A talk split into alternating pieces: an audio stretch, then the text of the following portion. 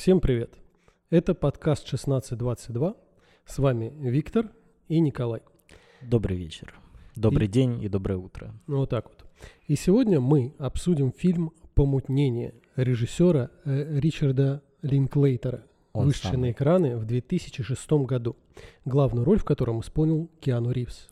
Расскажи еще сразу для наших э, слушателей, зрителей, какие еще актеры играют в данном кинофильме, если это можно, конечно, назвать кинофильмом.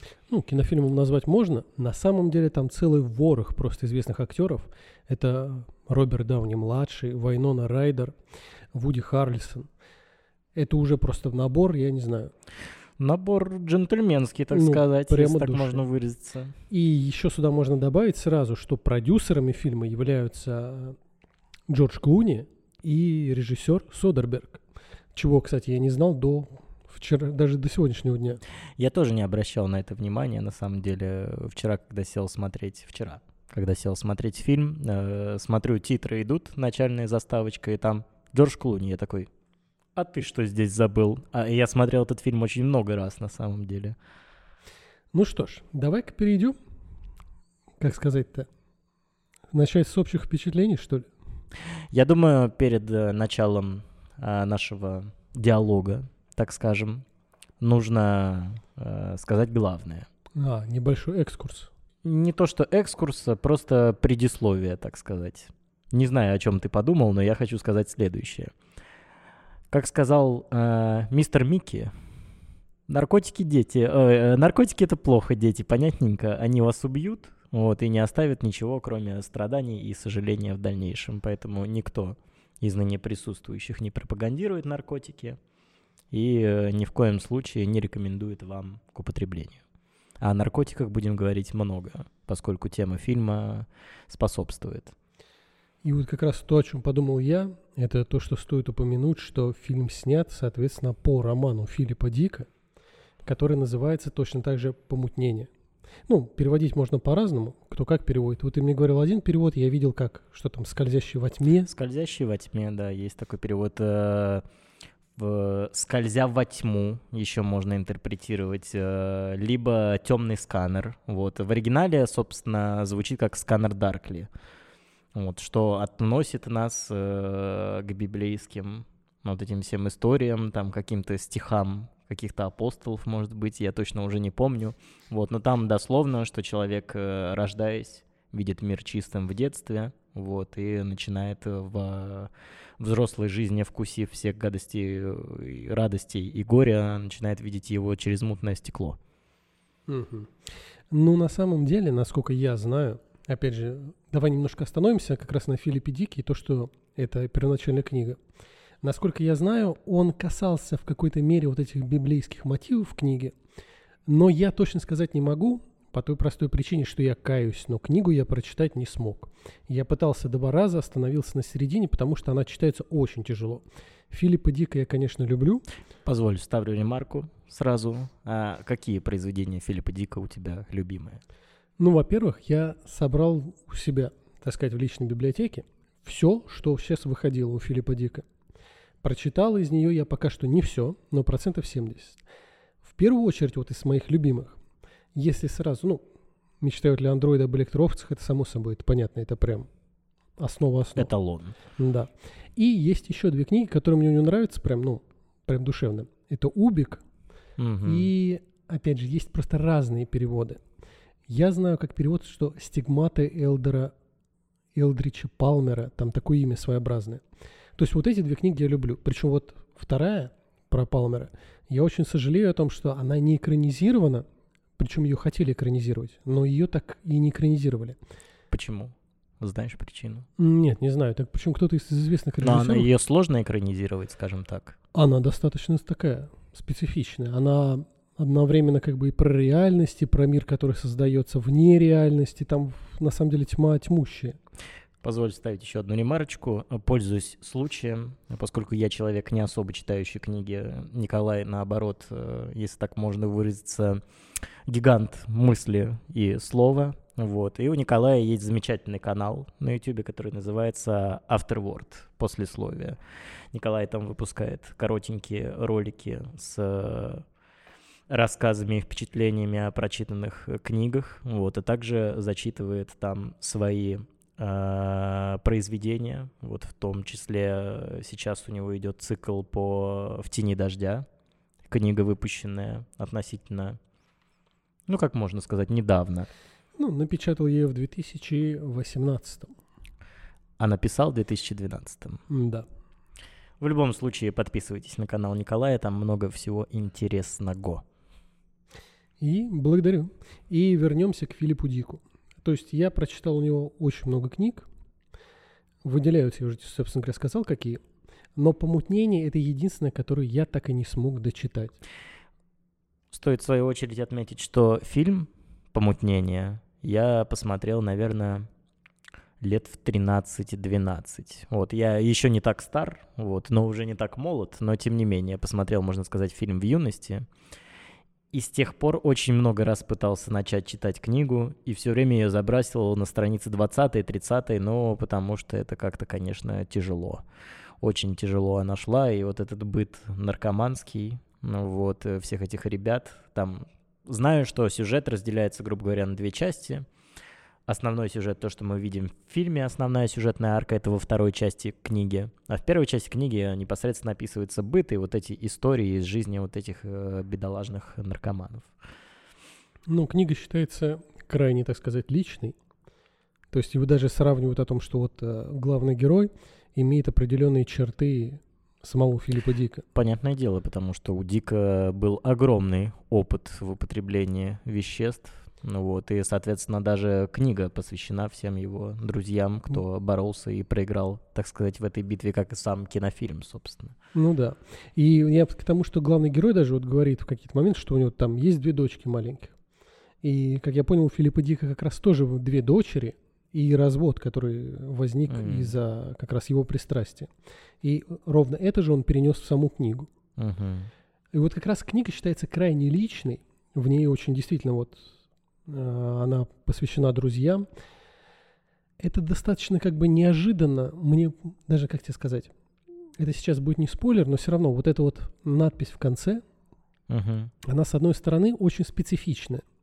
Там идет, э, соответственно, в конце самого фильма, когда все экран гаснет, The End, э, перечисление имен вот, и кто от чего умер, вот, или кто остался с чем в конечном итоге после употребления наркотиков. Да, и вот оно перед, прям перед самыми именами там говорится, что серия там посвящается моим друзьям, которые были наказаны, как там, сли, слишком сурово наказаны, слишком сурово за, заказаны за, за неверный поступок или за ну, неверный выбор. Это достаточно так неординарно звучит. Да, согласен. Но опять же, понять его можно. Ну, естественно. В данном случае, вот опять же, я думаю, что уже можно потихонечку перейти к самому фильму. Все, про общее впечатление мы закончили. О чем? Мы сейчас с тобой о книге говорим. Ну, продолжим обсуждать книгу. Так, ну, ну допустим. просто мы с тобой ее так оба не дочитали и продолжаем ее обсуждать. Ну да, что немножко странно. Пишите в комментариях, дочитали ли вы книгу э, Филиппа Дика «Скользящий во тьме» помутнение в другом названии, и что вы думаете о произведении, как он разнится с кинофильмом. Я читал, на самом деле, перед тем, как мы перейдем уже непосредственно к фильму, много рецензий, и, как я понял, основных э, отличий не так уж и много, но все-таки Линклейтер немножко потерял суть. Что ты думаешь ну, об этом? Не то чтобы потерял, как я понял, он сделал это осознанно. По той простой причине, что книга содержит нечто такое, что не подпадает под цензуру и то, что не стоит выносить на публику. Угу. Потому что вот именно а, мы сейчас исходим не то, что там правильно, хорошо, неправильно, исходим из того, что вот в те года, когда книга была выпущена, и то, что задумывал Филипп Дик, он каким-то неким образом, это поймут те, кто прочитал книгу, каким-то неким образом соотносил в романе а, употребление наркотиков с, с, там, с приближением к Богу.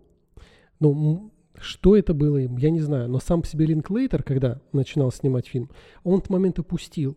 Может быть, по той простой причине, что он был с этим не согласен. Опять же, кто его знает. Ну или это бы просто не пропустила, грубо либо, говоря, да, цензура. Да. да, либо не пропустила цензура, либо просто да, те же самые продюсеры. То есть да, вот, вот у такого вот сопоставления есть множество вопросов, сразу которые возникают. Они возникнут у любого человека. А и Линклейтер сохранил, ну, как он писал, он старался сохранить общий дух, но, так сказать, видоизменив. А еще ты знаешь один момент, ну, ты должен был читать об этом.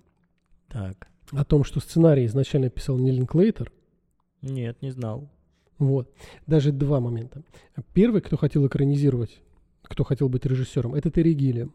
М, Кстати, ему подошло бы, Да. да. И, в принципе, по стилистике, да, и, в принципе, можно сравнивать «Страх и ненависть» в Лас-Вегасе с вот этой своей экспозицией, вот, и визуальным рядом с чем-то с помутнением. Ну да, да, но ему схожи такие фильмы, опять же, вспомните вот там «Теорему Зеро», Да. «Страна приливов», вот эти все.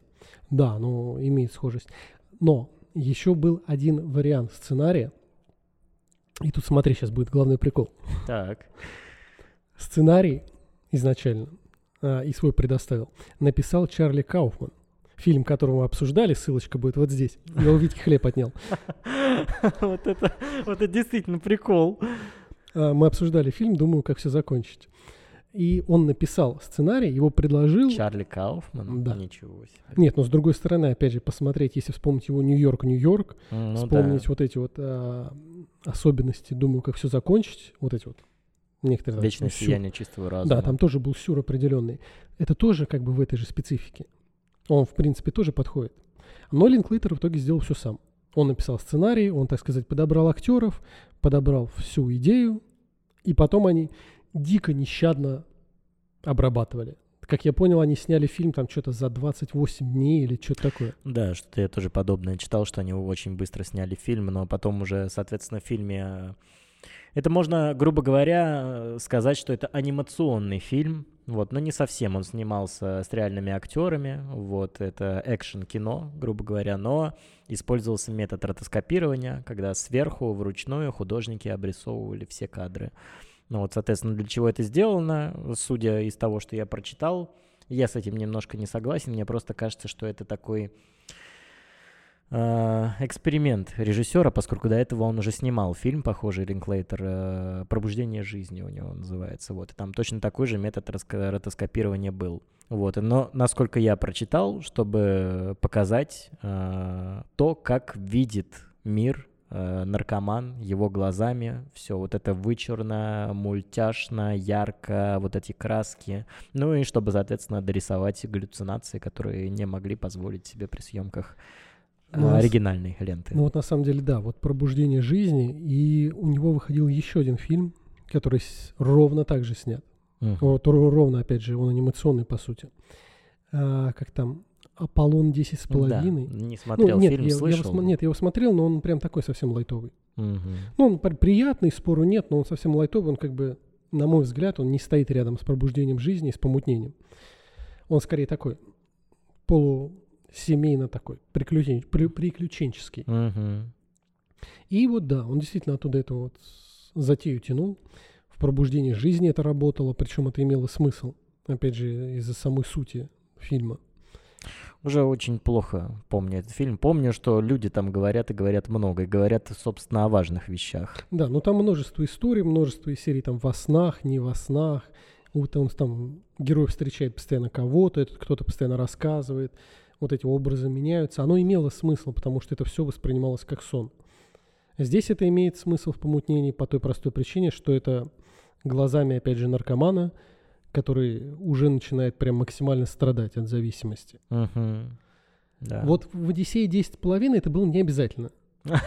По той простой причине, что это про мальчика, который летит в космос до Аполлона 11. Ну а почему не обязательно? Это вот показать мир глазами мальчика, такой же яркий, мультяшный, что для него все это сказочно, грубо Ну, да, говоря. но ну, то есть просто- это можно проинтерпретировать, грубо говоря, Можно? потянуть Нет, эту кон- ротоскопию за все что угодно. Нет, конечно, можно. Но вот, в общем-то, с того момента, как бы, на мой взгляд, Линклейтер уже больше ничего не делал прям такого. Помутнение и пробуждение, они прям вот шикарные. Ну, Вот хочется еще сказать, что фильм «Помутнение», опять-таки, я смотрел очень много раз за последние годы, и вчера я его пересмотрел с огромнейшим удовольствием. Это один из моих самых любимых фильмов, в принципе, из избранной фильмографии фильмов, которые я люблю пересматривать, хочу пересматривать, и которые оставляют вот после себя только приятное впечатление. Все-таки вот хочется прочитать теперь еще раз попробовать книгу. Может быть, э, возраст был не тот, может быть, еще не дозрел, не знаю. Вот, но пробовал, да, читать несколько раз, и она у меня тоже есть в библиотеке книг моих. Вот, надо будет начать еще, потому что все-таки интересна глубина мысли главного персонажа Боба Арктора и то, что я прочитал, судя из обзоров, рецензий, что э, Линклейтер, Филипп Дик Э, в помутнении описывает наркоманов и относится о них, э, к ним и пишет о них с такой любовью, как к младенцам, грубо говоря. Вот, сравнивает их вот э, с маленькими детьми, которые играли на обочине, вот, но их начали сбивать машины, но они не обращали на это внимания, их продолжали сбивать машины, пока не собьет самого последнего, то есть тебя, зрителя, грубо говоря, который это... также во всю эту историю погружается. Это, кстати, отдельный момент, который мы обсудим еще во время самого обсуждения сюжета. Вот эта мысль, я ее тоже видел, слышал, и она мне кое-что пояснила. Угу. Главное не забыть этот момент. Как ты относишься, в принципе, к режиссеру Линклейтеру? Ну вот «Пробуждение жизни» я смотрел у него дважды. Причем ну, тоже я пару смотрел, раз смотрел, но очень давно. Причем и даже это фильм, который можно смотреть отрывками.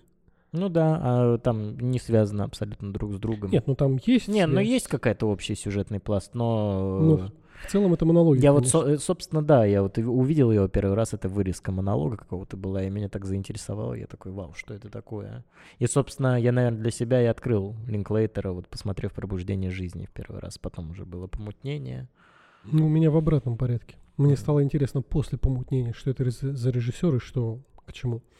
Но потом он меня немножко разочаровал уже Аполлоном. Угу. Не знаю, мне кажется, на самом деле, глядя на его проекты, что их маловато, мне кажется, что в принципе Линклейтер сделал свой максимум. Я боюсь, что уже вот таких высот он не достигнет. Это он снимал фильм э, про... Вот который он снимал там около 13-18 лет, что-то такое? Древо жизни, как-то он так назывался. Нет, он совершенно, по-моему, не имеет к нему никакого отношения.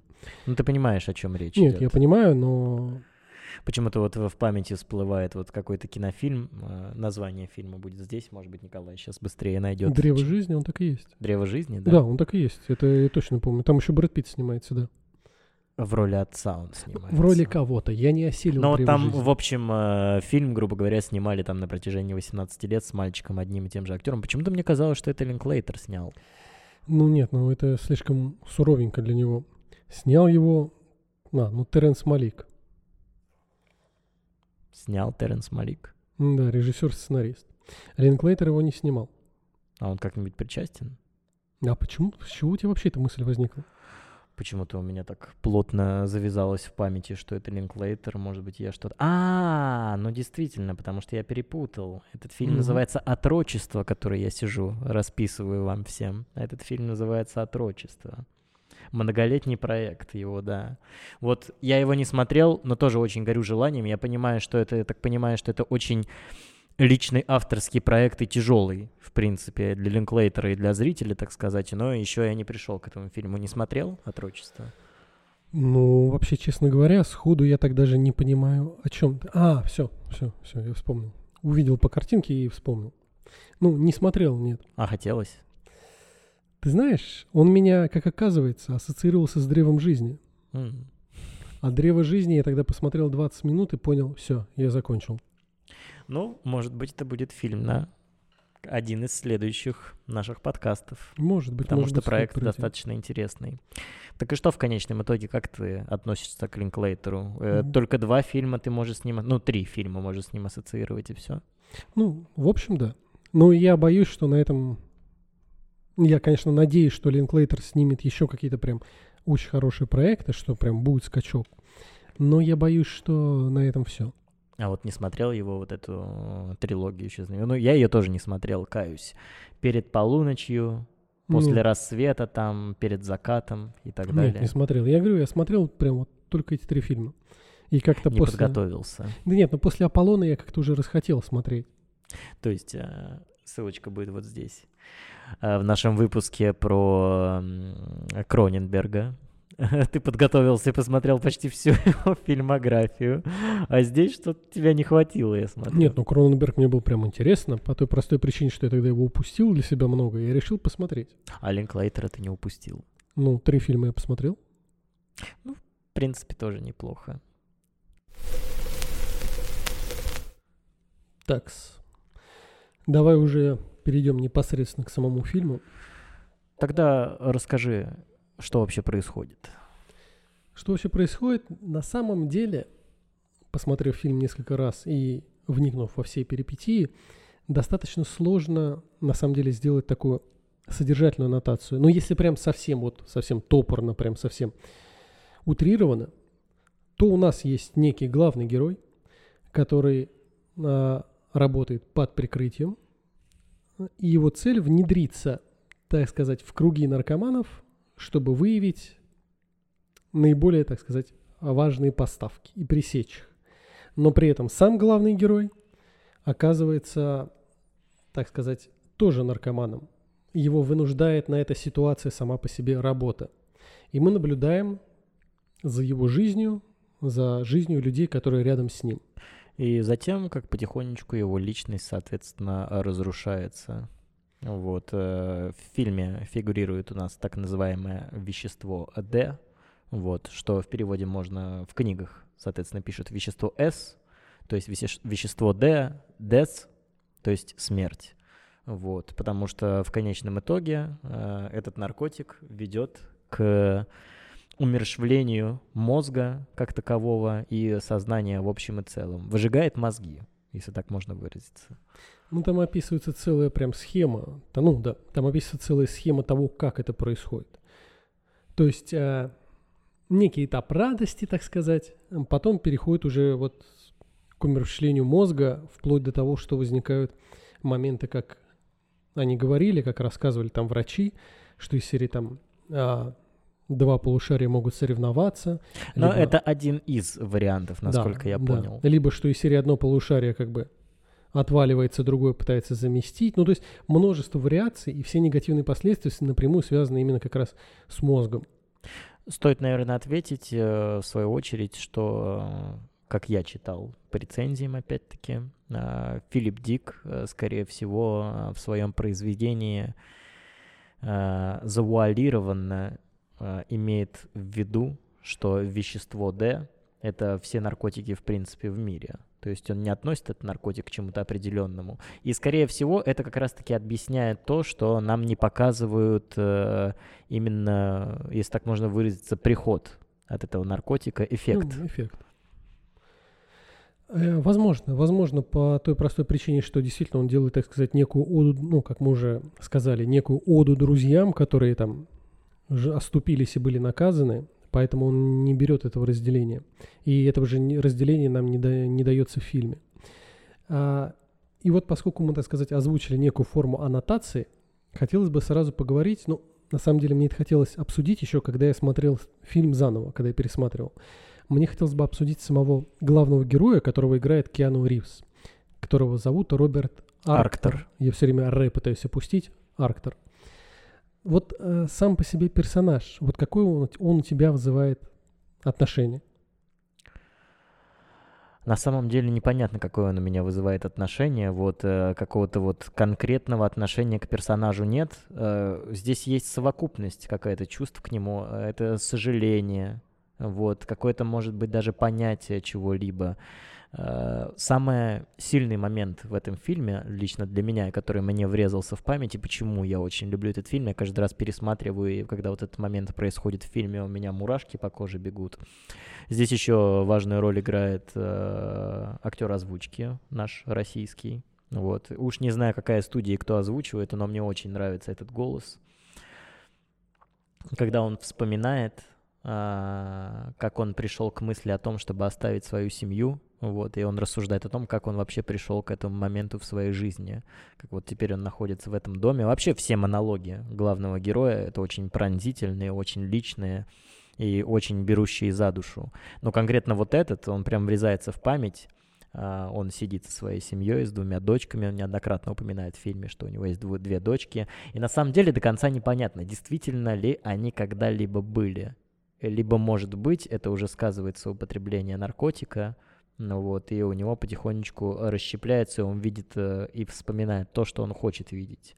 Вот, поскольку, э, соответственно, э, его наставник, так скажем, э, в отделении полиции говорит о том, что в личном деле у него не указано, что были какие-то у него вообще семейные отношения, какие-то дочки. Вот тоже непонятно, действительно ли это такой момент, или он просто ищет себе оправдания. Вот, он сидит вместе со своей семьей, спрашивает, кто будет попкорн. Ну, девочки там маленькие, его дочери э, кричат, что да, да. Он идет на кухню, бьется головой об э, шкаф, ну вот, и говорит о том, что это острая тупая боль, э, в миг портрезвила его, вот, и мысль э, внедрила ему в голову о том, что все это не вечно, вот, и зачем, собственно, все это надо. И вот это прям очень трогательный и берущий за душу момент. Ну, не просто не вечно, он там еще говорит о том, что это никогда не изменится, все будет таким, Да. каким, каким оно есть. Да. И этот момент, да, я согласен, я тоже на него обратил внимание, он противоречиво важный по той простой причине, что он касается не только фильма. Ну, вообще как таковая философия. Да. Потому что это взгляд персонажа на свою жизнь, вот это вот вроде бы... И это- на нынешнюю жизнь, Да. так или иначе. Да, вроде бы это как бы вот это вот то, к чему стремится там, с- там а, самый нормальный там среднестатистический человек. Семейное счастье, дом, там дети, все дела, там работа. С другой стороны, есть обратная сторона этого. То, что это может восприниматься, как так сказать, очень сурово сейчас скажу, бытовой застой. Рутина. Да, рутина. То есть а, человек реализовывается в том, чего он вроде бы хотел, но при этом начинает понимать, что это как бы А вроде дальше бы и ничего. Да, вроде бы это как бы и все. Та же самая стандартная схема, э, как у всего человечества, нет пути там куда-то выше, глубже и так далее. У- и возникает такое некое противоречие, то, что он в итоге приходит к вот этой вот грязной жизни наркомана, которая, как он выражается в том же там монологе, что из серии периодически возникают моменты, которые дарят ему что-то вроде надежды или чуда, как-то так было сказано. Но тем не менее, а, стоит отметить, э, что мы до конца не знаем, конкретно по своему выбору он ли пришел к жизни этой наркомана, или потому что действительно он работал полицейским под прикрытием, вот, и ему пришлось по долгу службы, э, внедряясь, начать употреблять наркотики. Нам не дают четкого ответа и не дают э, четкого раскрытия персонажа и характера личности, вот, и какого-то четкого бэкграунда, чтобы мы могли понять, его ли это выбор действительно, или он делал это неосознанно. И это, соответственно, относит нас к самому главному вопросу, который вот у меня конкретно возник во время просмотра фильма. А знал ли он вообще, на что он идет? Ну вот у меня есть по этому поводу мнение. А, то есть в один из моментов фильма ему начальник говорит о том, что тебя никто не заставлял этого делать. Ну да. Ну, главный герой удивляется, типа, как так, почему? В смысле не заставлял, если вы меня сами на это отправили. И начальник ему говорит, что если там никто под дулом пистолета тебя не заставлял, многие другие твои коллеги могут притворяться. Я поэтому это воспринимаю как то, что да, Мы уже перешли к спойлерной части. пока еще не совсем. Мы пока еще, грубо говоря, обсуждаем Просто здесь схему. важный момент вот в этом э, диалоге, который ты рассказываешь. Вот. И, соответственно, его можно было бы раскрыть, но это основной сюжетный твист. Ну давай, хорошо, давай окунемся к нему чуть позже тогда. Хорошо. Просто оставим и вернемся к нему позже по, по той простой причине, что там есть что обсудить с разных сторон. Да, согласен.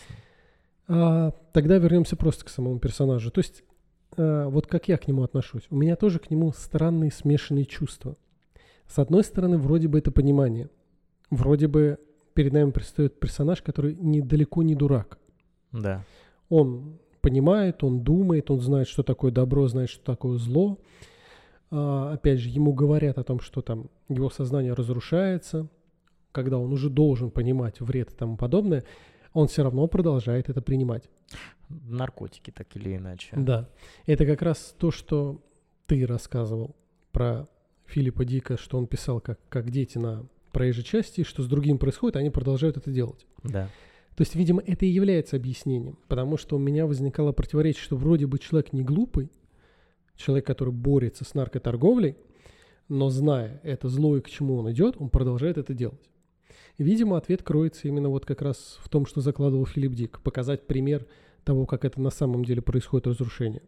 Тоже, опять-таки, непонятно. Очень плохо, на самом деле, что мы с тобой не прочитали книгу до конца. Может быть, мы, у нас был бы четкая какая-то интерпретация личности главного героя, потому что непонятно вот э, до конца. Все-таки вот он пытается от чего-то сбежать, вот то, что я и говорю, или он делает это...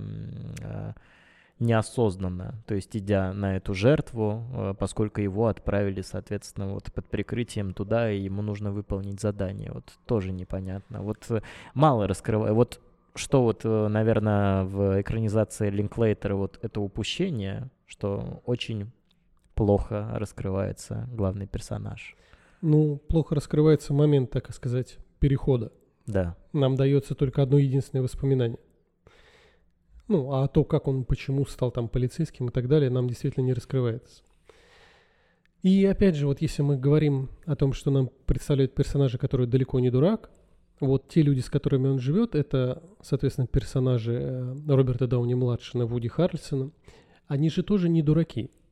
Нам показывают их, когда они обсуждают там ту же сломанную машину. Они обсуждают, да. они все прекрасно все разбираются. Они знают, как это сломается, как это должно чиниться. Еще какие-то вещи они обсуждают. Хотя вот э, ну, будни наркоманские, если брать другие диалоги, которые они обсуждают, и вроде бы все по делу они говорят, но теряется одна какая-то важная часть в диалоге, и все это превращается просто в наркоманский бред. Mm. То же самое, как они обсуждали велосипед. Причем, кстати, по-моему, почти что каждый этот момент вот этого перехода от сознательного к бреду, а, включал в себя прием этих самых наркотиков. То есть вот когда сломалась машина, они вышли, они смотрели там, лампы не надо, они смотрели там двигатель туда-сюда, ля-ля поля, обсудили, где какие там поршни, потом таки встали на обочину, приняли и понеслось. Они приехали домой, и у них начался вот этот параноидальный бред э, по поводу того, что сперва они ехали в машине, ну, вот персонаж Роберт Дауни-младшего сказал, что он не закрыл дверь и написал записку, вот как бы входи. Потом они приехали домой, у них начался вот этот бред из разряда, что а вдруг им в стены заложили наркотики. Вот персонаж Киану Ривза, Роб Арктер, говорит, что им нужно подать объявление в Таймс, вот, лучшие наркотики в стенах спрятаны. Вуди Харрисон говорит о том, что а какие наркотики спрятаны в стенах, нам нужно уточнить, вдруг кому-то нужны будут определенные наркотики. Вот с одной стороны это все так печально, грустно и грязно, а с другой стороны вот действительно, не кажется ли тебе, что это какой-то вот наивный, как будто бы детский бред, вот что-то вот есть здесь такое, как вот, собственно, до этого мы обсудили, что Линклейтер в книге описывает э, этих наркоманов Филипп именно. Ты знаешь, Фили, на самом Филипп деле, Дик, вот ты да, сейчас говорил, так. А, вот то, что вот эта одержимость, что там следят, тому подобное. Я вспомнил еще один момент, который Линклейтер как бы упростил. Ну, согласно тому, что я прочитал. А, в книге гораздо сильнее представлялось некое полуантиутопическое общество, где угу. за всеми по-всякому наблюдают. Это, соответственно, и нас название к этому относит. Сканер Даркли, темный сканер. И, соответственно, даже в самом фильме есть монолог э, главного героя Киану Ривза о том, что умеет ли он читать души. Вот, и нам показывают непосредственно в фильме, что за всеми следят, и все это вот можно вот так по щелчку пальцев а, отследить и посмотреть, кто чем занимается. Соответственно, вот эти все, прости, пожалуйста, режиссерские находки операторские, что снимать из камер видеонаблюдения, вот, э, показывать какие-то центры, где сидят, тоже ловят по звонку там и так далее. То есть Какое-то, да, вот антиутопическое общество. Да, но при всем при этом нам в фильме он показывает его более упрощенным в том плане, что полиция следит только за наркоманами, и как бы это все, кто следит. В книге, как я понял, это пронизывает всецело. Угу. Там как бы имеются прям какие-то корпорации, государства, там целая система какая-то выстроена. Здесь это показывается на примере именно полиции, на примере подозреваемых. Поэтому, возможно, их бред как бы имеет не то чтобы первоисточник, но имеет причину для того, чтобы быть. Они развивают в безумие, но не случайно. Да, может быть, все это от такой жизни, еще и на фоне употребления наркотиков. Вот. Но, тем не менее, очень э, вот не первый раз уже говорю, но я еще раз повторюсь, очень мало э, предыстории. Предыстории не хватает персонажей. Не знаю, как там в книге, обязательно прочитаю, думаю, что уже дозрел до этого. Вот, но не думаю, что там больше предыстории персонажей. То есть, что их к этому привело, откуда они появились. Э, потому что то, что они есть и просто были, меня не устраивает ответ, грубо говоря. Ответов много, а вопросов мало. Ну, прочтешь, узнаешь наверняка. Но по фильму мы имеем ровно то, что имеем. Да. Опять же, вот я вспомнил, единственный персонаж, который у меня не вызвал впечатление, что он умный, это как раз тот, с кого... Чарльз Фрек. Да, тот, с кого весь фильм начинается. Да. Это какой-то совершенно как бы странный, фриковатый, безумный человек. В книге это два разных персонажа, но Линклейтер их соединил в одного. Mm, даже так. Он, Насколько я понимаю, могу ошибаться.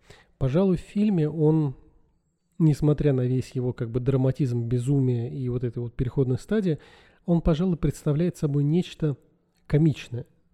Комичное, да, но мне кажется, что это как раз-таки вот персонаж Фрека — это олицетворение всего того, что, соответственно, ждет э, главных героев. Но ситуация, да, комичная, особенно с его самоубийством. Попыткой.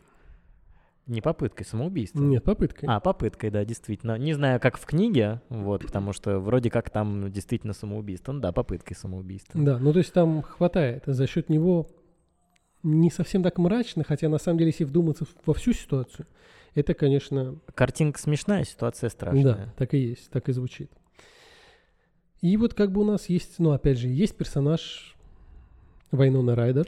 Вот персонаж э, Вуди Харрельсона совсем не раскрыт. Тот, вот он, э, если опять-таки говорить о том, что Дик э, писал о том, что это как маленькие дети, вот персонаж Вуди Харрельсона в этом плане вот э, прямо олицетворение какого-то ребенка, да, грубо говоря. Э, есть там ситуация, где он э, давится вот, где ситуация, где он ведет себя как маленький, там, начинает драться с персонажем Роберта Дауни-младшего, ну вот, то есть какое-то вот олицетворение какое-то детского дура, дураш, дурачизма, так, так, если так можно сказать. Персонаж Вайнон Райдер. Ну, давай я тоже про Харлисон скажу. Да, он действительно не имеет никакого ни предыстории, ничего, он просто есть как бы если персонаж э, Дауни-младшего там есть четкая сюжетная линия вместе с ним, ну, то Харрельсон просто существует. Сюжетная линия, опять же, прорисовка характера за счет да. его там поступков конкретных. Харрельсон, да, просто есть. Он там как бы говорит умные вещи, серии как чинить машину, и на этом все заканчивается. Интересный факт. А, все, кто играл в этом фильме, кроме Киану Ривза, так или иначе связаны с употреблением наркотиков. Ничего себе факт. Вуди Харрельсон в свое время очень э, увлекался марихуаной. Роберт Дауни-младший даже сидел в тюрьме из-за кокаина. Вот, и Вайнона Райдера тоже там с какой-то такой историей замешана. Могу ошибаться, конечно, но вроде что да. Ну, это как бы страшная пагубная причина коснулась немало кого. И персонаж Вайнона... И это, прости, нас относит к тому, что каст оказывается не просто так был подобран. Да, вполне. Причем еще мне понравился момент, раз уж мы, так сказать, вернулись, что Линклейтер, когда предлагал роли Киану Ривзу, он думал, что тот не согласится сниматься в еще одной фантастике, в кавычках. Стоит тогда в свою очередь отметить, что, насколько мне известно, э, роман Филиппа Дика «Помутнение» — это один единственный или один из немногих, в которых практически фан- отсутствуют фантастические элементы, если так ну, можно сказать. Он есть, просто он такой легкий элемент как бы за счет самого препарата, за счет самого цветка. Это в этом только фантастика состоит. Нет, фантастика там как раз-таки это костюм, вот, а, и ну, система костюм. видеонаблюдения, вот это 3D-скопирование, все. Ну, то есть небольшой элемент есть. Ну, вот ну элемент... цветок почему? Ты думаешь, что такого не ну, может они, быть? Я думаю, что они просто как раз в нем, как и говорилось, они в нем соединили все, все сразу. Ну да, да. Что он слишком токсичен, чтобы существовать, скажем так. И вот когда Линклейтер предлагал роль Киану Ривзу, он думал, что тот не согласится сниматься в очередной фантастике после «Матрицы». А тот такой сказал, а, не, нормуль, давай. Чему я очень на самом деле удивлен. А, я когда увидел Киану Ривза в этом фильме, еще даже будучи юн, я максимально удивился, как это ты, да, Константин, Нео э, из фильма «Скорость», ну, в общем, вот эти все культовые персонажи, и вот в этом это прям максимальное расширение, так сказать, актерских границ произошло в этот момент. Ну, тот же этот, э, Роберт Дауни младший серии тоже согласился, не глядя. Поэтому актеры-то с радостью туда пришли. Давай закончу мысль про актеров. Да.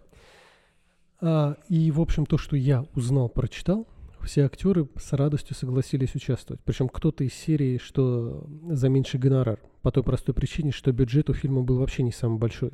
8 или 9 миллионов.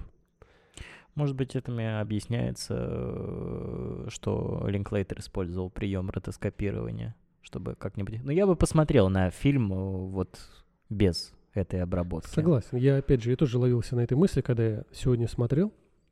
Вот эти вот все кадры, как они ходят и тому подобное, я бы с радостью посмотрел. В каких-нибудь таких грязновато-мрачных тонах. Да. Ну, не то, что классические, как фильмы, берут Да. стандартные цвета, а именно добавить вот этой грязи и мрачности. С большим удовольствием, чтобы увидеть самих актеров. Тот же Роберт Дауни-младший, потому что играет-то, по сути, прям огненно. Да, играет Когда- относительно неплохо. Когда я первый раз смотрел фильм, я даже не понял, что это он. Я тоже не понял, что это он, когда первый раз смотрел фильм, но у него тогда еще и не наступил первый новый виток популярности. Соответственно, «Железного человека»-то он сыграл в 2008 году, а фильм у нас в 2006 вышел. Но, опять же, все равно фильм-то я все равно посмотрел чуть позже, чем он вышел. Но я не, не понял тогда. Вуди Харрельсон узнается, здесь вопросов нет. Ну, Киану Ривз-то тем более узнается. Ну, да. Киану Ривз прям у него... Ты не закончил еще мысль про Вайнону Райдер. А, да, мы же персонажа к ней не вернулись, Донна. да. У нас еще вот есть Киану Ривз, Роберт Арктер, который позволил у себя жить двум, так сказать, корешам. И у него есть, опять же, в тех же самых кавычках, девушка.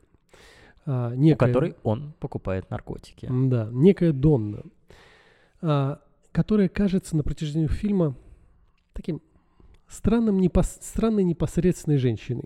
Ну, такой, не самой далекой. Это объясняется, что она сидит на кокаине, вот, и никакой интимной, соответственно, физической близости, поскольку она сидит на кокаине, и больше никак это, соответственно, не обосновывается. В начале фильма нам персонаж Роберта Дауни-младшего объясняет причину, что поскольку сидят на этих веществах, то закупориваются сосуды, теряется сексуальное влечение, вот, но потом в дальнейшем, э, когда у них э, происходит момент близости с персонажем Ривза, она говорит, что не хочу, чтобы меня трогали, я сижу на кокаине, я должна быть... Ну, что-то из серии «Мое тело такое чувствительное, делать я нельзя». должна быть осторожна. И вот за счет всего этого она представляется таким недалеким персонажем. То есть она там может прийти к ним домой, просто лечь спать. Поспать, да. Может куда-то ехать для лета, лето поля, там, своди меня на концерт или что-нибудь еще. И вот она просто есть. Просыпаешься ты, а рядом с тобой э, Вайнона Райдер. Что ты будешь делать? Ну, наверное, радоваться. Уже нынешнего образца. Да какая разница? Возьми себя в руки. Скоро выходит Beetlejuice 2, вот, где она будет играть также главную роль. Вот, ее персонаж, э, соответственно, из предыдущей части. Дочка у нее будет Дженна Артега. Вот, тоже недавно с Бертоном снималась. Ждем, интересно, люблю Битлджуса. Кстати, раз мы затронули Вайнону Райдер и сделали, так сказать, небольшое отступление, поскольку я сейчас читаю Дракулу, Так. и я заинтересован, чтобы потом пересмотреть фильм Дракула, где Э, играет Вайнона Райдер. мгм. Ну, Гарри Олдман и Да. все остальные. Я узнал Фрэнсиса Форда Копполы. Да, я узнал неожиданный момент, что он снят по той простой причине, что именно Вайнона Райдера, Вайнона Райдера, Вайнона Райдер подкинула идею режиссеру, что а давай снимем. Да, серьезно? Да, Вот это интересно. да, поэтому он взял ее, и она как бы Ну, влияла... что, собственно, в фильме играет Киану Ривз. Да, и она влияла в определенной степени на подбор актеров. Ага. Этого я не, ну, как бы я не знал. Интересно, может быть, Киану Ривз тоже ее притянул в э, помутнение. Может быть, может. Ну, они, на- как, как мы знаем, они знакомы 100%, Да. поэтому вполне возможно. Ну вот и актеры... Они, по-моему, даже встречались, нет? Или она с Джонни Деппом С встречалась? Джонни С Деппом, Джонни по-моему. Деппом, Но не, суть не в этом. Суть в том, что актеры прям действительно хорошие. Это актеры, которых я всегда уважал. Если взять их всех, вот всех там четверых, получается, самых известных. А, все там роли Вайноны Райдер, да и вообще она как бы там по харизме, она приятный Что, и человек. Роберт Дауни младший тебе нравится? Да, он вполне... Как роли- Железный человек. Да и как Железный человек. А все другие фильмы его назови тогда. Ой, был, была какая-то комедия, сейчас вылетела из головы, не помню. Где он директора играл. Или где они э, с Заком Вот, Галифианакисом, вот, вот, вот. да, Да, да нет, там было много фильмов. Там были и комедии, и драмы, по-моему, вот судья. «Судья», да, ее я тоже смотрел. Нет, я много всего Не, ну это смотрел. новый виток популярности уже. Нет, ну прям старые фильмы я не смотрел. Но то есть он у меня тоже всегда вызывал только положительные эмоции. Так же, как и Очень Ву- харизматичный. Вот э, Шерлок тот же самый. Да, так же, как и Вуди Харрельсон. Он как бы человек специфичной внешности, Да. но он прям добротный такой. То есть все его роли- особенно настоящий детектив. Да, кайф. любые. Да даже взять вот этот вот Зомбиленд, там тоже он добротный прям. Э, Три билборда на границе Эббинга, Миссури. Тоже небольшая роль, второстепенная, но тем не менее. Ну, Как? все равно, Харлисон всегда тоже был прям таким. Да если уходить там еще раньше, в более старые времена, там, по-моему, фильм с Деми Мур или с кем-то еще, там, где богач хочет купить жену на ночь у него. Не видал. Я его вот видал, но я сейчас так не вспомню. Но то есть, Еще что-то в памяти всплывает, где он переодетый в женщину. нет, такого не. Может быть, это всплывает твой сон. Просыпаешься ты, а рядом с тобой Вуди Харрельсон, что ты будешь делать? Переодетый в женщину, бежать. Так. Вот, и, ну, Киану Ривз отдельный вопрос, потому что, как бы, он вообще во всех фильмах прекрасен, и сам по себе как человек, я, то, что я о нем согласен, знаю, да. он человек хороший. И вот, то есть, получается, мы получаем, тавтология, извиняюсь, но все равно, мы получаем актеров, которые сами по себе очень приятные люди. И Да. они, то есть, я полагаю, что они все с глубоким осознанием туда шли. И, соответственно, хочется подвести вот этот момент, что это очень приятные люди. Как все-таки ты относишься к персонажам данного фильма? Потому что вот э, если касательно персонажа Киану Ривза ответ мы э, не получили однозначный, поскольку персонаж сам неоднозначный, до конца не понимаешь, как к нему относиться. Возможно, прочитав книгу, полностью будет более понятно, что он из себя представляет. А другие персонажи? Ну, то есть персонаж Вуди Харрельсона, как мы сказали, он имеет слишком мало истории, слишком мало чего-то. Но он, он как бы есть, вроде как бы что-то говорит, но не поймешь, что это. Мелькает на фоне, так скажем. Да, Вайнона Райдер, персонаж Вайнона Райдер. Здесь можно, соответственно, из-за сюжетности разделить на две части. То есть сейчас я вдаваться в спойлеры не буду, но все равно есть как бы такая непосредственная, полунепонятно кто, и есть отдельный разговор. Ну и хотел сказать Джонни Депп. Ты меня сбил тогда. И Роберт Дауни-младший, конечно, справляется с ролью очень хорошо, играет такого вот прям сволочного психопата. Такой скользкий человечишка. Вот. Да, такая помесь, помесь скользкого с психопатом и со сволочью. И что вот очень здорово, веришь ему. То есть ты смотришь на него, это не Тони Старк, это не Шерлок, это не что-то другое, ты вот прям видишь персонажа, что Да, ну- очень здорово и неожиданно еще вот даже до момента его э, витка славы нового, так сказать. Вот э, я прям максимально удивлен, даже сейчас пересматривая фильм, я такой, все-таки да, не, Ну, ошиб- не ошиблись они ну тогда, да, да, он же четко дали играет. ему шанс. Да, четко играет и моменты, что и когда велосипед купил за 50 баксов, и когда приходит в полицейский участок, он везде очень прям так от души скользит, скажем так. Не, ну самый, конечно, с ним сильный момент, когда, соответственно, персонаж Вуди Харрельсона давится, вот, а тот э, в- как будто бы в непонятках начинает Да, ну давай- давай звонить. Сейчас давай чуть шире, что из серии главный герой наблюдает через камеры за Да. своим домом, не, не ожидает, что что-то произойдет такое. Там сидят, собственно, персонажи Вуди Харрельсона и... Я аж сбился. Роберта Дауни-младшего. Персонаж Вуди Харрельсона начинает давиться, кашлять, показывать жестами, что им надо постучать по спине, а персонаж Роберта Дауни-младшего ничего не делает и просто как бы продолжает делать свои дела. Вот теперь можешь продолжать. Ты сбил меня. Продолжай Ну, ты надо, теперь. Надо было осветить. Да, ой, как бы вот это прям чувствуется, что как бы человек хочет помощи, а этот с абсолютно невозмутимым взглядом. Очень сильный момент в фильме, один из сильнейших моментов в фильме, один из сильнейших моментов вот актерской игры как раз-таки э, Роберта Дауни-младшего. Хотя нам показывают как бы запись с камеры, там особо не видно, то есть это еще ротоскопирование, особо эмоции не видно, но тем не менее прям чувствуешь холодность и всю сволочную поганность вот этого персонажа, который отыгрывает Дауни-младший. Да, у него во всех хватает. Да даже когда он уходил, когда они там поссорились с Харлисоном, и он уходил, вернулся с молотком. Типа, зачем ты вернулся? Увидел в коридоре решил взять.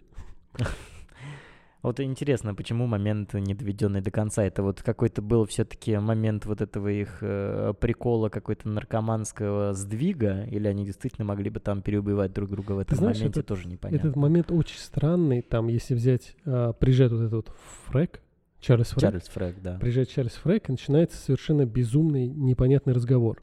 Когда они стоят над двигателем, обсуждают количество людей, которые там будут сидеть, шесть спереди, шесть сзади, и потом это перерастает в эту драку. То есть вот этот весь эпизод возле машины, он вообще очень странный. Это вот как раз-таки э, касательно того, э, как ведут себя наркоманы, вот о чем они говорят. э, Действия, слова лишены логики. По сути, о чем-то дельном, вот, но какая-то деталь теряется, и все, все разваливается. если Да, на это возможно, возможно, это как бы один из переходов от осознанного, как бы вот к моменту, когда личность рушится. Вот это, чтобы показать ее. Плюс показать ее через этого самого Чарльза Фрека, который совсем на грани всего находится. Который, собственно, после этого момента и решает совсем покончить. Да, то есть он как бы становится свидетелем этого диалога. Может быть, ну это, конечно, сейчас будет глубокое такое предположение, может быть, Линклейтер показывает нам эту сцену его глазами, что как раз он видит вот эту паранойю и бред. Чарльза Фрека. Да. Потому Может что быть, формально вполне. она началась именно когда он приехал. И когда он уехал, сцена закончилась. Да, да, вполне. То есть, возможно, именно вот так вот. Поэтому я даже не знаю. Ну, Чарльз, Вопросов много, на самом деле, к фильму. Продолжай. ну, Чарльз Фрейк вообще как бы персонаж. Он с самого начала нам показывает его. Прям вот человек на максимальном краю.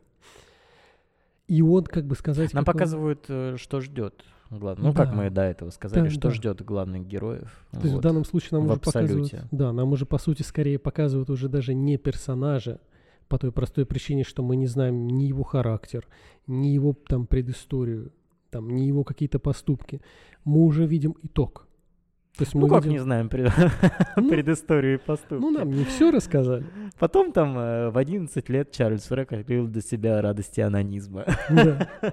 Но нам рассказали все равно не все. Просыпаешься ты, Колька, ты открыл для себя радости анонизма. Что будешь делать? Я не А- знаю, что тебе на это ответить. Ответ останется лично, э, сугубо личным делом.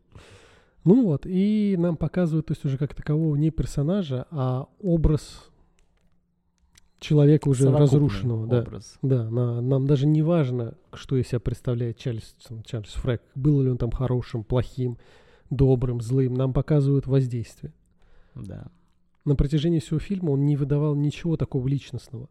Нет, абсолютно нет. Ну, э, даже в моменте, когда они сидят с Робертом Дауни-младшим в кафе, вот, и тот, э, Чарльз Фрек рассказывает про Донну, они общаются про Донну, ну, про персонажа Вайнона Райдер, вот, и э, персонаж Дауни-младшего говорит, что знает, как с ней переспать, вот, и Фрек то, что говорит, что ему это не нужно, ну, вот, ему просто нужен от нее товар, все, то есть такой образ э, наркомана, вот, которого уже ничего не интересует, только наркотики. Ну да, ну и, в общем-то, на этом заканчиваются все основные персонажи. Там есть в- вто- как бы персонажи второго плана, но они по большому счету не имеют никакого значения. Да. Там что врачи, что какой-нибудь полицейский, они совершенно мелькают очень редко. Мне еще в моменте, как я смотрел фильм, я вот... э, я и до этого как-то подсознательно на это внимание обращал. Вот, но в этот раз я прям за это зацепился. Персонажи врачей, которые, соответственно, персонажи Киану Ривза делают тесты. Вот э, женщина, афроамериканка, афроамериканка женщина и мужчина в очках. Э, Звучит такая фраза, э, Роберт Арктер говорит, что не знает, как переспать со своей подругой Донной, ну вот, а та ей, а та ему говорит, ну, врач говорит ему, что из рубрики «Купи ей в подарок цветы, сейчас синие цветы продаются на каждом углу». Был ли это а, какой-то незавуалированный момент, или все-таки эти персонажи, а, психиатры, также были замешаны во всем том, что происходит с персонажем Роберта Арктера и что ведет нас к концовке фильма.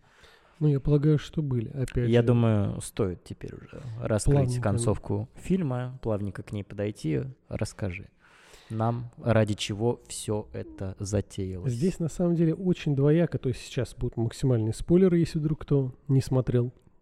поэтому можно дальше не смотреть. Можете перемотать в конец. Да, где мы говорим пока. А, так вот, здесь очень сложно и двояко. То есть нам на протяжении всего фильма показывают персонажа Роберта Ак- Арктора, который пытается... а, я все время забываю, как зовут персонажа Роберта Дауни-младшего, но не суть. Соответственно, пытается его персонажа вывести на чистую воду, чтобы его, так сказать, посадили, упекли. А мы ни разу не упомянули, как зовут персонажа Роберта Дауни-младшего, потому что я тоже не помню. Ну да, у меня тоже, я пытался запомнить, вылетел из головы. Так вот, и на- как нам кажется, весь сюжет крутится именно вокруг этого. Но по факту, вот... Баррис. Джеймс Баррис. Да, А Вуди Баррис. Харрельсон Локман. Баррис Да. э, Локман. Да, Борис Локман. И вот, как мы уже говорили, у, э, у Боба Арктора есть начальник, который... Кто из них Фред, кто из них? Фред — это Киану Ривз. Вот. э, А, Хэ- а а начальник Хэнк Хэнк. — это начальник, да. И у него есть Ну, как начальник. начальник. Ну, так он называет. И у него есть начальник Хэнк, с которым они, соответственно, периодически разговаривают, находясь в особых костюмах, которые у нас по-разному были в переводе. У меня был калейдоскоп. То есть они не знают, кто У они. меня костюм болтунья. Да. Они не знают, типа, это супер прикрытие, где никто не знает, кто из них кто. Ни один сотрудник. Которым опять-таки много вопросов к этому костюму, на самом деле. Ну, такое себе прикрытие. Ну, это сейчас мы... Давай я закончу с этим. И в конце оказывается, что под личиной его начальника скрывается как раз персонаж Вайноны Райдер, Донна, да. Донна. Та самая, которая на протяжении всего фильма казалась, так сказать, не- не- Отстраненной, отстранённой, недалекой, недалёкой, что да. она употребляет наркотики, поэтому она не будет с ним спать, а все на самом деле было лишь потому, что она также агент под прикрытием, а все это в конечном итоге их э, план был по раскрытию основного поставщика наркотиков. Да, и все это имеется в виду, что как раз персонаж э, э, Роберта Арктер был в том числе в их плане, что довести его до того состояния, когда у него начнется уже мозг отказывать, чтобы отправить без его ведома, отправить его в клинику «Новый путь», Это местная клиника, стоит немножечко пошире рассказать. э, Учреждение медицинское, которое занимается как раз-таки лечением, реабилитацией э, наркоманов, пострадавших от этого вещества. Ну вот. и- Но под личиной всего этой, всей этой мегакорпорации скрывается как раз-таки основной источник зла. По М. их мнению, что, собственно, и оказывается спойлер правдой. Да, и вот как бы без ведома Роберта Арктера они используют его, доводя его до состояния полуовоща, и отправляют его, опять же, без его ведома, без его желания, отправляют его в эту самую клинику. надеясь на то, что а, его мертвые а, импульсы в мозгу однажды загорятся, у него пробежит искра. И вот как раз-таки та цитата, которую я говорил, купите своей подруге цветы, синие цветы сейчас сегодня на каждом углу.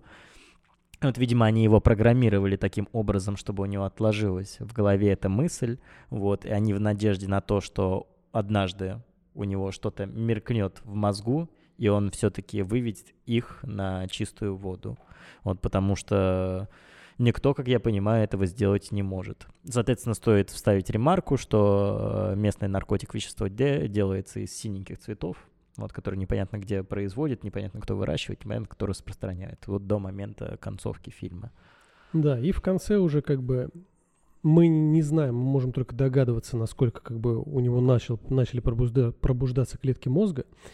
Но, тем не менее, он находит эти цветы и, с- и- и срывает один, прячет его в носок. Скорее всего, да, какой-то импульс у него в мозгу пробежал, а отмер, отм- отмербевшие клетки начали восстанавливаться, да, именно поэтому он, собственно, сказал, что он подарит этот цветок своим друзьям. И не просто так, мне кажется, он спрятал его в сапог. Почему хочется так думать? Потому что хочется, конечно, э, какой-то положительной концовки для этого персонажа. Вот, хоть и неоднозначные э, чувства к нему испытываешь, но не хочется, чтобы он закончил так. Особенно после того, когда узнаешь, что с ним сделали в конечном итоге и ради чего все это было. Ну, чувства неоднозначные, но все равно, опять же, персонажа скорее жалко. Он вызывает неоднозначные чувства, но ты, тем не менее, его понимаешь по той простой причине, что он пошел туда работать, жертвуя собой. Поступил бы ли ты так же? Ну, я бы вряд Пошел ли. бы ты на самоотверженность? Ну, ты знаешь, опять же, градация. Тут очень много разных моментов, много там работать под прикрытием вряд ли. То есть это, я полагаю, что там гипотетически я бы просто там не смог. И вот то же самое касательно э, начала нашего подкаста. Я обронил фразу, что непонятно, осознанно ли шел Роберт Арктер на все это дело или все-таки нет. Да, Понимал ли точно. он, что его ждет или нет? Ты знаешь, мне кажется, вот как я начал тогда говорить, мне кажется, на самом деле понимал. То есть ему начальник Хэнк говорит о том, что тебя никто не заставлял, большая часть агентов притворяется, и ничего страшного, все нормально с этим. То есть я думаю, что а, сознательно он считает, что его заставили это сделать, но бессознательно по факту, что это лишь оправдание, потому что он сам хотел этого, чтобы уйти от той жизни, которую он представлял как бы ужасной, пустой, разрушительной. И он за это зацепился, и поэтому сам начал принимать, оправдываясь это тем, что его заставили. А как было на самом деле? Но как было на самом деле, мы уже не узнаем, потому что нам этого не показывают. Нам не показывают, Подтолкнули ли его? да, нам не показывают первый момент. Может быть, опять же, если бы там, скажем, была вставка, где персонаж Вайноны Райдер Донна ему говорит из серии «На, прими» и настаивает. Тогда, зная о том, что она агент под прикрытием, мы прекрасно понимали, что это было насильно, что его заставили и что там ему несколько раз настаивали. Но тем не менее в конце фильма есть диалог между ней и э, еще одним сотрудником, как я понимаю, полиции, где она говорит, что мы заставили, мы подтолкнули его на это, я не хочу так жить, я хочу со всем этим закончить, вот у меня э, совесть мне не позволит, и все в таком духе, поэтому... Ну, с одной стороны. С другой стороны, они как бы его подтолкнули в плане того, что они дали ему этот выбор. А... Дали ему это задание. Да, дали говоря. это задание. Задание дали- это все для него было, вот тоже непонятно. Ради э, синего цветка все это было в конечном итоге. Либо все-таки ради того, чтобы э, персонажа Роберта Дауни младшего взять за рога, поскольку он там нам потом в дальнейшем, под конец фильма, еще до момента, как персонаж Арктора попадает в больницу, а, его начальник Хэнк, то есть Донна, говорит о том, что вот мы хотели выйти на него, вот Арктор не был нашей целью вообще следить за ним, мы хотели выйти на э, Дауни-младшего, потому что он имел преступные связи, жестокие, так скажем. Ну, я думаю, что это была задача в подзадаче. Я думаю, что все это э, буфанада была. Может быть и так. Нам это Все просто разыгранный спектакль ради вот, вот этой цели как раз-таки. Может быть и так. Ну, опять же, может быть, ты узнаешь это, когда прочитаешь книгу. И вот поскольку мы затронули ну, концовку, все дела, поскольку мы это все обсудили, озвучили, э, хочется тебя спросить. Э, если ты взглянешь со стороны начальства, так сказать, полиции, Да. руко- руководителей, насколько ты считаешь оправданным подобный план? Это на самом деле была игра максимально вслепую. Вот у них как могло получиться, так и не получиться. И э, жертвовать жизнью без ведома человека на то, грубо говоря, да. И тоже вот непонятно, э, то есть не можем мы прийти к четкому ответу все-таки. Осознавал он, на что идет или не осознавал, подтолкнули ли его или нет к этому, дав ему эту самую первую таблетку. Вот э, тоже непонятно. Это мне кажется, что все-таки нет. Э, Человек сам венец своей жизни и э, делец своей судьбы, так скажем. Вот. Нужно было рассказать ему все это непосредственно. Вот. Но без великих жертв не бывает великих побед, если так можно выразиться. Но конкретно в этом случае нет, я осуждаю. Ну, здесь, кстати, я подумал об еще одном моменте, когда смотрел, когда вот это все, опять же, заново объяснялось. Смотри, прикол. А когда мы обсуждали с Димой в одном подкасте, Так. убийца, ссылочка будет здесь. У Витьки сегодня хлеба вообще нет. Что Вообще. происходит сегодня, я не понимаю. Я Это лишил, какой-то бунт. я лишил тебя хлеба. Ты теперь все время так будешь делать, да? Ну, не знаю, но, по крайней мере, сегодня зашло. Кстати, зловещие мертвецы, ссылочка будет вот здесь. Ну Мы да, четвером обсуждали, ну опять. все ссылочки тут. Так вот, когда мы обсуждали убийцу, ну, сейчас будет спойлерный момент, там же важное значение имеет... Вот это не стоит этого делать. Нет, я не скажу прямую, типа, там, Не важное зна- стоит в обзорах на одни фильмы спойлеры к Да, другим подожди, ты с- рассказывать. да Я не- вот это осуждаю. Нет, Осуж- я ухожу. Если ты так поступишь, я уйду. Нет, я не скажу впрямую. А, в плане поднимаются вопросы подобного рода, то есть мы уже с Димой касались а, некой Друг друга? тематики. Нет, друг друга мы не касались, но мы касались этой тематики. И когда я смотрел фильм здесь, то я снова вернулся к этому, то есть а, насколько цель оправдывает средства. Да. То есть вот в этом вопрос. Но здесь э, не с точки зрения цель оправдывает средства. Здесь нельзя говорить э, цель оправдывает средства, поскольку здесь речь идет о человеческих жизнях, так или иначе. Ну, все равно, это есть, есть цель, есть средства. По их мнению, по мнению там руководства полиции, а, в данном случае они жертвуют одним, чтобы раскрыть гораздо больше и спасти, там, скажем, 10 тысяч. Но По их меркам, а в этом идет суть. не факт, что получилось бы, и мы не узнаем никогда уже, к сожалению, Нет, конечно. получилось ли в итоге. Конечно, не узнаем, но в Давай данном- дофантазируем. ну, гипотетически оно, я полагаю, получилось. То есть и мне хочется, опять же, верить, что персонаж там Киану Ри- Роберт Арктор, а, он придет в себя, ну, не до конца, но тем не менее, он придет в себя, передаст этот цветок, передаст информацию, и вот этот новый путь его прикроет. Я полагаю, что будет именно так. Одно зло уходит, приходит другое всегда. Это второй вопрос. Но все равно, здесь вот этот вот вопрос как раз цель оправдывает средства, и насколько добро в своей борьбе со злом может уподобляться злу.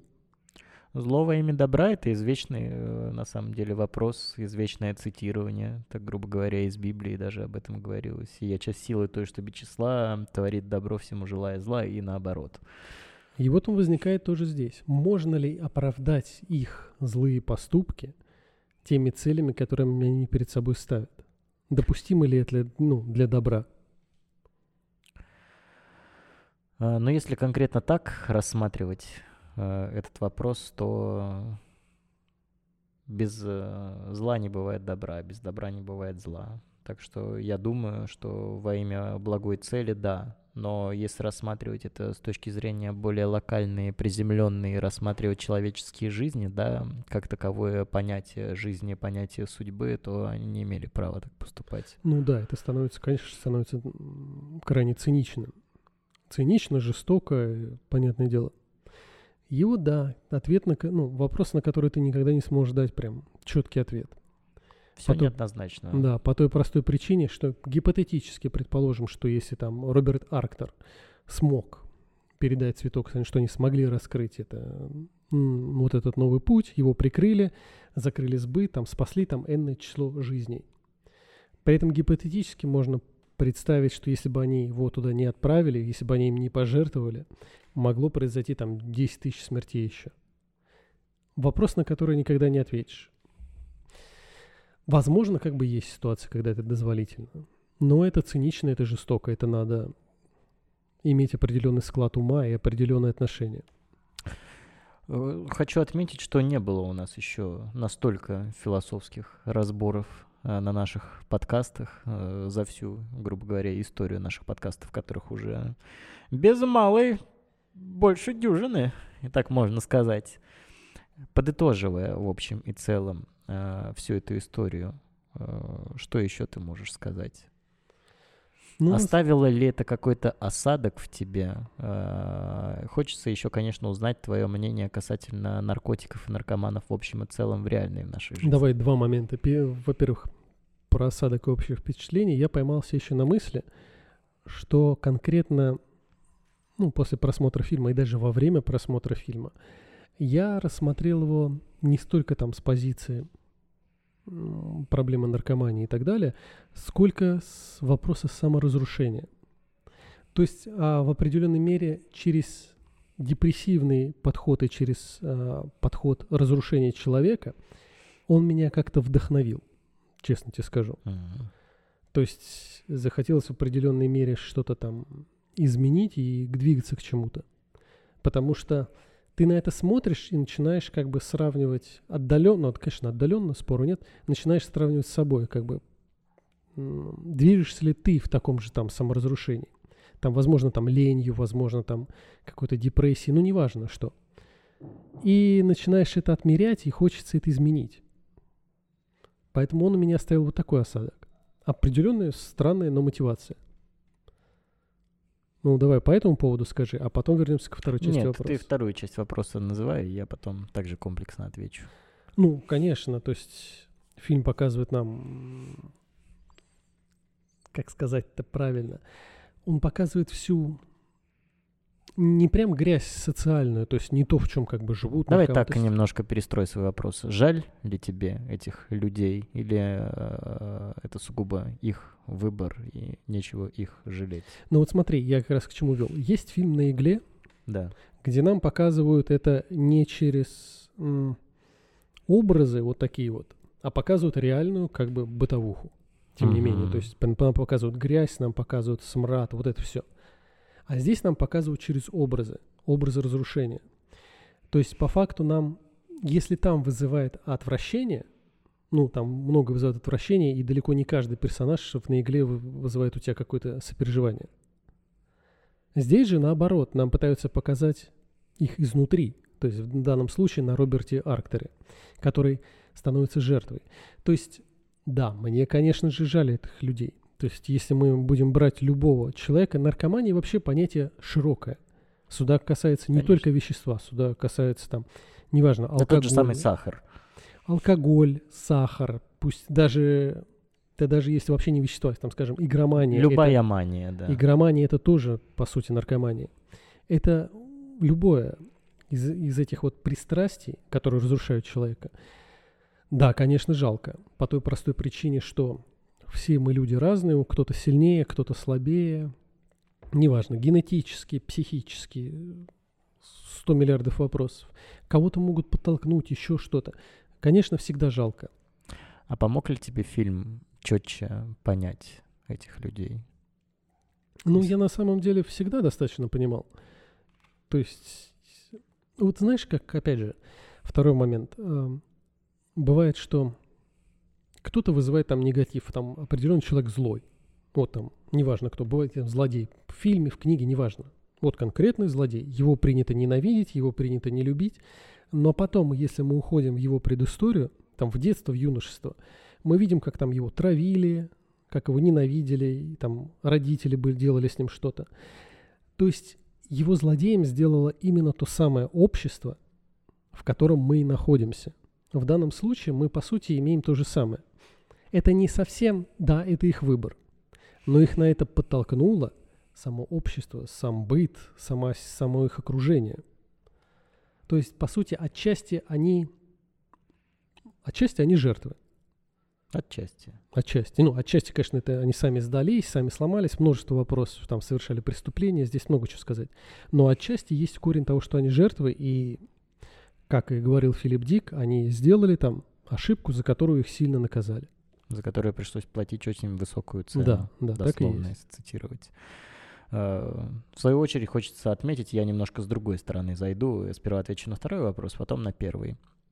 А, Жаль ли мне этих людей? Э, Мне всегда было жал- жаль этих людей, но после просмотра этого фильма неоднократного и подобных фильмов, то есть «Реквием по мечте», «На игле» и так далее, я лишний раз убеждаюсь, что если человек э, принимает наркотики, он наркоман, это еще не значит, что он плохой человек, это не делает его плохим человеком. Как ты и сказал, да, я абсолютно с тобой согласен, что это, к сожалению, люди, э, сломавшиеся под гнетом общества, под гнетом э, того, что их окружает, вот, вступившие на неверную дорожку. И как, таки, как раз-таки пишет у нас Филипп Дик, заплатившие слишком высокую цену в конечном итоге, кто не успел вовремя сойти, вовремя оступиться, так скажем.